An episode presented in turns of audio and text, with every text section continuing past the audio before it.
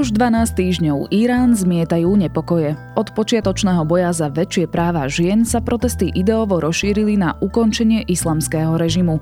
Iránske úrady pristupujú k menším ústupkom, no demonstrácie pokračujú ďalej. Je streda, 7. decembra, meniny má Ambrós. Má byť veľká, neskôr miestami zmenšená oblačnosť, na severovýchode aj sneženie, 0 až 7 stupňov. Počúvate Dobré ráno, denný podcast denníka ZME s Janou Maťkovou. A ak ešte nemáte nainštalovanú našu mobilnú aplikáciu Sme.sk, je ideálny čas to urobiť. Môžete tam počúvať naše podcasty bez reklamy, stačí ak si kúpite prémiové predplatné na predplatné.sme.sk lomka podcast. A ak nás počúvate cez Apple Podcasty, môžete tento podcast podporiť priamo vo vašej apke, čo vám sprístupní podcasty bez reklamy. Získajte štýl a pohodlie za polovičnú cenu. Modely Hyundai i30, Bayon a Tucson v špeciálnej edícii Play majú vyhrievaný volant a sedadlá, inteligentný kľúč, atraktívny čierny interiér a doplnky či zatmavené sklá. Edícia Play je teraz dostupná aj s automatickou prevodovkou. Spoznajte všetky výhody Hyundai Play na www.autopolis.sk alebo v predajniach Autopolis na Panónskej, na Boroch alebo na novej prevádzke na Račianskej 155A.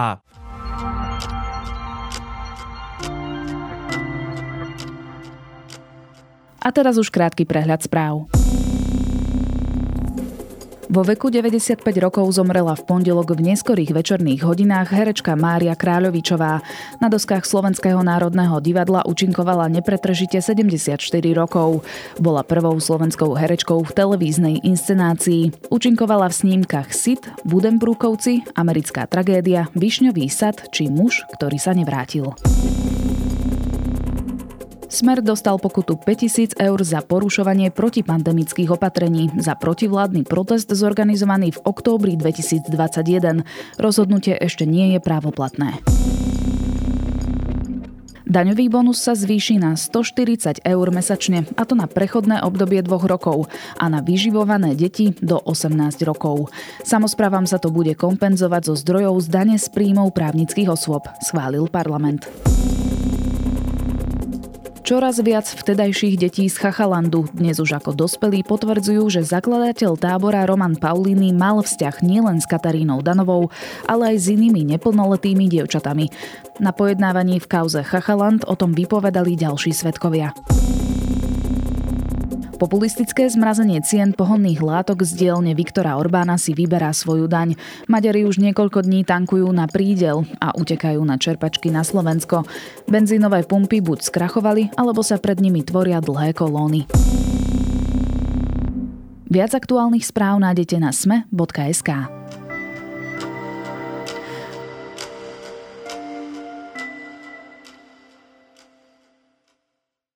Už takmer 3 mesiace Irán žije protestami. Po smrti 22-ročnej Masa Aminy, ktorá zomrela po zadržaní mravnostnou políciou, sa obyvatelia vzbúrili proti režimu a vyšli do ulic.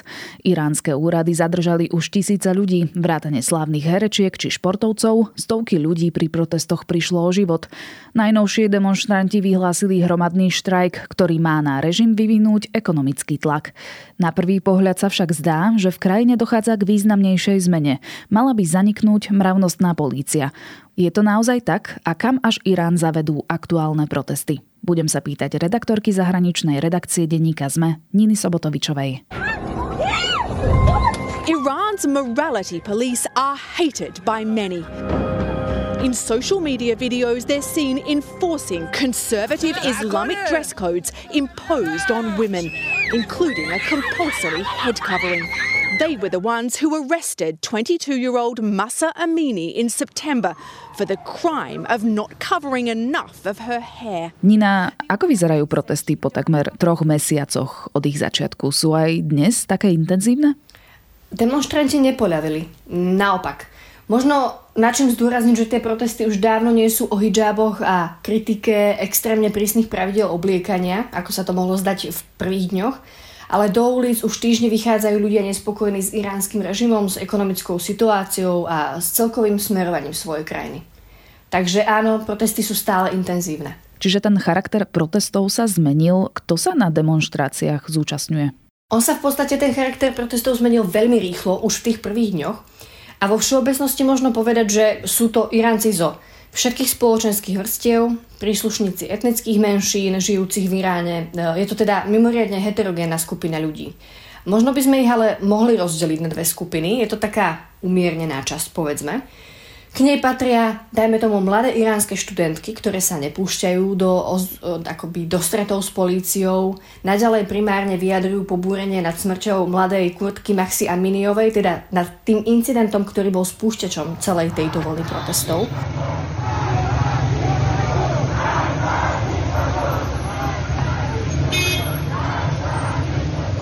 Sú to odporky nestriktných pravidiel e, obliekania, takých tých extrémne konzervatívnych. Demonstratívne si z hlav snímajú hijáby, žiadajú slobodu, ktorá je pre iránske ženy stále neznámy pojem.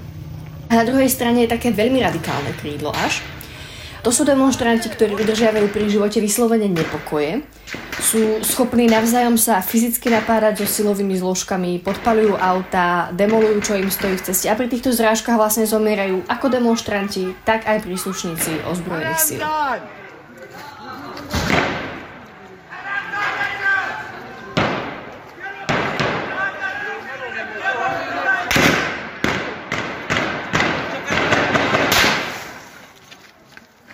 Podľa nezávislej organizácie Iron Human Rights bolo počas protestov zadržaných 14 tisíc ľudí, vrátane detí a najmenej, ako si už aj ty spomínala, 450 ľudí bolo zabitých. Niektorí protestujúci boli aj odsúdení na smrť. Ide o najväčšie a najbrutálnejšie protesty v histórii Iránu? No podľa mnohých svetkov sú tieto demonstrácie tými najmohutnejšími, najodvážnejšími, ale zároveň najzúrivejšími protestmi, aké si Iránci pamätajú. Pretože iránske bezpečnostné zložky majú bohaté skúsenosti s krvavými zásahmi proti demonstrantom. Tvrdú reakciu úradov sme mohli pozorovať v roku 2009, keď Iránci vyšli do ulic vtedy na protest proti zmanipulovaným voľbám. O 10 rokov neskôr, keď sa miestni burili proti rastúciem pohonných látok, ale pri pohľade na súčasné protesty je veľmi pravdepodobné, že sledujeme naozaj najväčšie demonstrácie za posledné 10 ročia.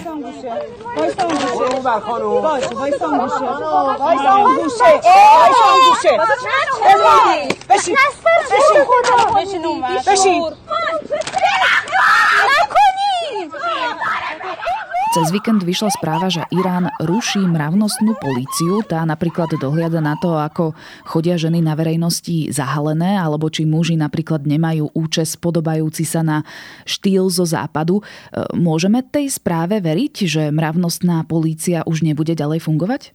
Ono problém tejto správy spočíva v tom, že neodkazuje na žiadne oficiálne vyjadrenie kľúčových predstaviteľov režimu. Odvoláva sa na jeden výrok, ktorý padol na náboženskom podujatí v meste Kum a padol z úst iránskeho generálneho prokurátora Mohameda Jafara Montazeriho.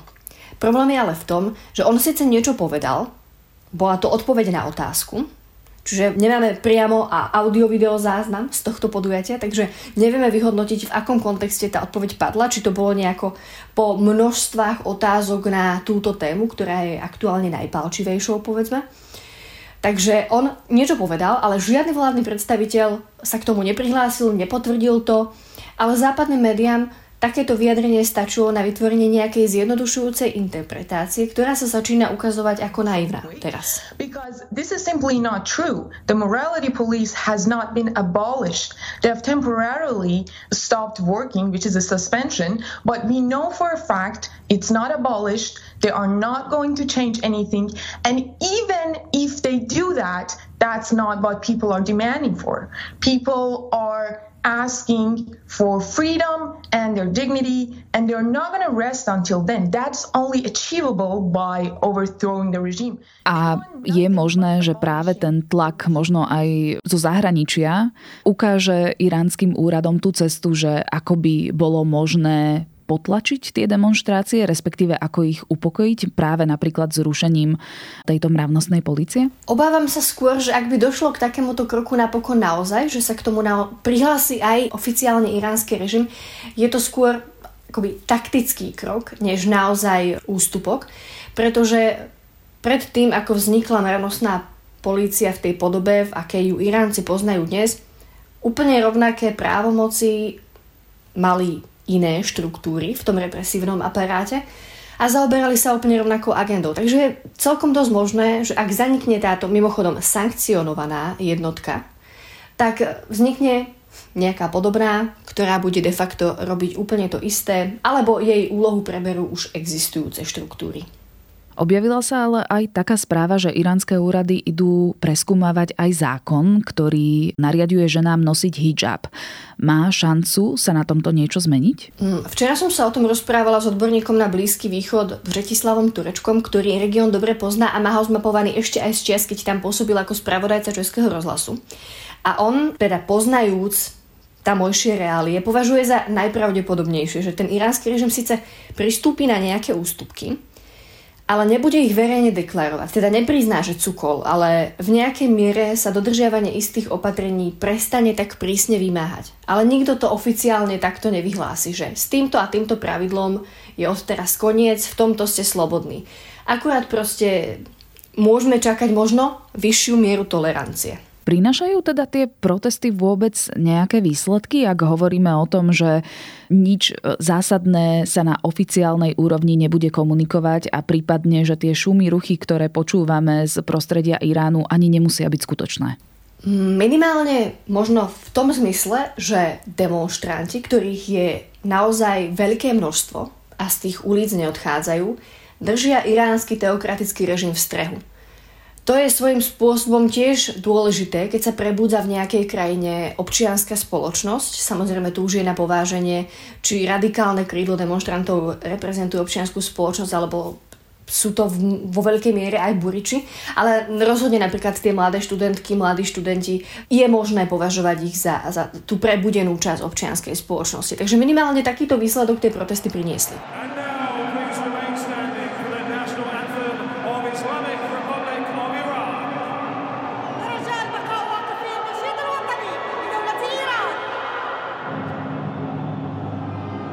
Pozornosť si získali aj iránsky futbalisti, ktorí pred svojim prvým zápasom na majstrovstvách sveta v Katare nespievali hymnu. Ešte predtým športová leskyňa Elnaz Rekaby súťažila v Južnej Koreji bez hijabu. To sú možno malé, ale jasné signály proti režimu, čiže režim stráca podporu verejnosti? Hovoríme tu o získavaní pozornosti. No pozornosť si získala aj výborná gymnastka Víra Čáslavská, keď reprezentovala Československo na mnohých šampionátoch vrátane Olympiády v Mexiku. A tam v 68. svojim dnes už ikonickým tichým gestom vyjadrila odpor voči sovietskej okupácii, keď si odmietla patrične uctiť sovětskou hymnu. To, když, když zazněly ty první akordy té sovětské hymny, to mě i naskočila husí kůže. To jsem viděla všechno, ty tanky a jak jsme museli v pozoru stát a tak prostě, když zazněly ty tóny, tak já úplně ostentativně, to vyšlo z duše, to vyšlo z země, jsem od ty vlajky odvrátila hlavu a ještě jsem se takhle dívala do země, jako že tu že tu vlajku ignorujú. Aj o tomto geste vtedy značením písali západné médiá, médiá vtedy krajín slobodného sveta ale vieme, čo Čáslavsku čakalo doma. Iránsky režim ako asi vníma, že odpor verejnosti silne, ale nenazvala by som to stratou podpory. Iránska verejnosť nikdy teokratický režim nejako vehementne nepodporovala a cyklicky proti nemu demonstrovala, ako sme si presne už spomenuli. Nech už bol pri moci reformátor alebo konzervatívec, k tým protestom dochádzalo. A hoci mnohí analytici už niekoľkokrát predpovedali iránskemu režimu pád práve z tohto dôvodu, nikdy sa ich predpovede nenaplnili. Takže v tomto by som všetky tieto gestá považovala nepochybne za dôležité, ale za gestá jednotlivcov stále. A napokon ako Víra Čáslavská, ktorá čelila potom perzekúciám zo strany režimu, ktorý pod tlakom Moskvy tu vlastne neskôr sa z nej stala osoba, ktorá mala problém vôbec uživiť rodinu. A rovnako spomínaní iránsky futbalisti alebo uh, iránska športová leskyňa tiež čelili pri najmenšom vyhrážkam zo strany iránskeho režimu. My teda aktuálne nevieme, do akej miery sa naplnili, nenaplnili, ale opäť je to niečo, čo presne potom naráža na tú tvrdú ruku režimu. Táto podoba revolty. We have to accept that conditions in our country are not right. Our people are not happy. We are here, but it does not mean that we should not be their voice or we must not respect them. Whatever we have is for them and we must fight. We must perform the best we can and to score goals and present the bereaved people of Iran with results. I hope the conditions change to accept the expectations of the people. Protestujúci Iránci hovoria o revolúcii, o zvrhnutí islamského režimu, prajú smrť diktátorovi. Môžeme očakávať ďalšie eskalácie, prípadne to, že konflikt narastie do mohutných občianských nepokojov? Ono o mohutných občianských nepokojoch môžeme hovoriť už teraz, vzhľadom na to, ako to vyzerá v uliciach väčších iránskych miest a že tá situácia sa vlastne nemení, naopak e, často sa vyostruje, dokonca teraz iránsky aktivisti vyzvali e, k novej vlne protestov, ktorá sa má prejaviť ako séria štrajkov a tento raz je cieľom akoby ekonomicky zatlačiť na ten režim. Takže oni si vytvárajú nejaké nové momentum, povedzme. Ale podľa mňa je nepravdepodobné, že s pribúdajúcim časom budú protesty e, silnieť. Skôr si myslím, že budú slabnúť. Je vôbec nejaká nádej na niekoho, kto by mohol vziať moc do svojich rúk, ak by sa napríklad, a teraz rozprávame len v hypotetickej rovine, ak by sa režim podarilo zvrhnúť, čo by sa dialo potom?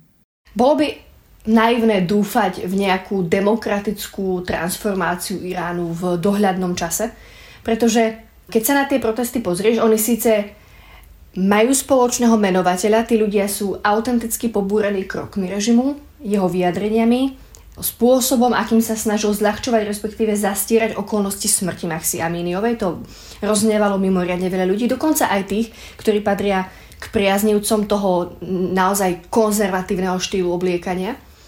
Ale napriek tomu nevidíš, že by tie protesty nejako zjednocoval jeden konkrétny líder s víziou. Tam nie je nikto taký. Tam nie je človek, ktorý by sa mohol prípadne ujať moci, respektíve rokovať s predstaviteľmi súčasného režimu o nejakých ústupkoch. Iránci jednoducho nemajú medzi sebou nejakého disidenta, na, koho by sa te, na ktorého by sa teraz upierala tá pozornosť. Lebo keď si vezmeš, napriek tomu, že tam je teda tá situácia odlišná, ale rovnako sú to autokratické režimy, takže spomeniem Rusko a Bielorusko. Bielorusi majú svoju Sviatlanú Cichanovskú, Rusi mali svojho Borisa Nemcova, kým na ne nebol v Moskve spáchaný atentát. Mali svojho Alexia Navalného, ktorý je teda aktuálne vo vezení, ale vždy tam bol akoby jeden človek, jeden líder, ktorý dával tým protestom tvár. To Iránci nemajú. Čiže ako to môže skončiť? Bude iránsky režim sa spoliehať na to, že to proste vyšumí? V tomto prípade by som dala určite za... Určite by som sa priklonila k tomu, čo hovorí Bretislav Tureček, že tie protesty jednoducho budú slabnúť s tým, ako bude možno režim krotiť ten represívny aparát, aby jednotlivé nariadenia nevymáhal až tak striktne. A týmto by teda podľa Turečka mohol v podstate spôsobiť rozkol medzi tými demonstrantmi, pretože tomu umiernenému krídlu bude stačiť to, že ich už nikto nebude šikanovať za nesprávne nasadený hijab alebo niečo podobné. Kdežto tým radikálnym to stačiť nebude, pretože v ich prípade to dávno nie je o nejakých šatkách alebo účesoch. No a tu už sa stane to, že vlastne ako demonstranti prestanú byť jednotní a kým tých umiernených nejak dokážu možno už akoby ovplyvniť aj rodinný príbuzný, že teda nechoďte viac riskovať život do tých ulic, lebo tam je situácia naozaj nebezpečná a veľmi často mimoriadne vyhrotená, tak proti tomu radikálnemu krídlu, ktoré už bude teda značne menšie ako všetky tie masy aktuálne v uliciach, dokáže režim zakročiť. Takže toto považujú odborníci za pravdepodobný scenár a prihliadnúc na aktuálny vývoj za posledné povedzme dva týždne, to vyzerá ako veľmi pravdepodobný scenár. Ako to skutočne dopadne, budeme samozrejme sledovať aj spolu s Nínou Sobotovičovou, redaktorkou zahraničnej redakcie Denníka Sme.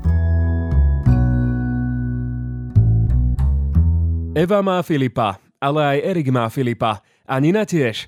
Môže ho mať každý, kto si vyberie nový model Škoda Scala, Kamik alebo Fabia, ktoré prichádzajú s cenovou garanciou na 12 mesiacov a balíkom benefitov 5 rokov pohody.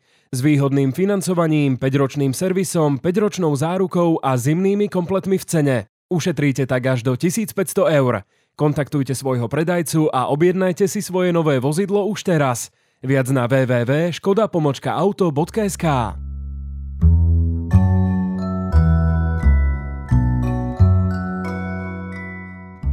Nedávno som pozerala výborný iránsky film Balada o bielej krave. Je to príbeh o žene Mine, ktorá zostane sama s dcerou potom, ako jej manžela odsúdili na smrť za vraždu. Úrady neskôr zistia, že skutočný vrah je niekto iný a Mina sa snaží domôcť spravodlivosti a úradného ospravedlnenia. Zároveň do jej života vstupuje cudzí muž, čo nie je v islamskom režime jednoduché. Film vám plasticky ukáže každodennú realitu v Iráne a situácie, ktorým musí čeliť slobodná žena. Baladu o bielej krave nájdete na HBO Max. A máme pre vás aj nové podcasty, vychádza Zoom a vedátorský podcast o Zifovom zákone. Na dnes je to všetko, počúvali ste Dobré ráno, denný podcast denníka ZME s Janou Maťkovou. Do počutia opäť zajtra.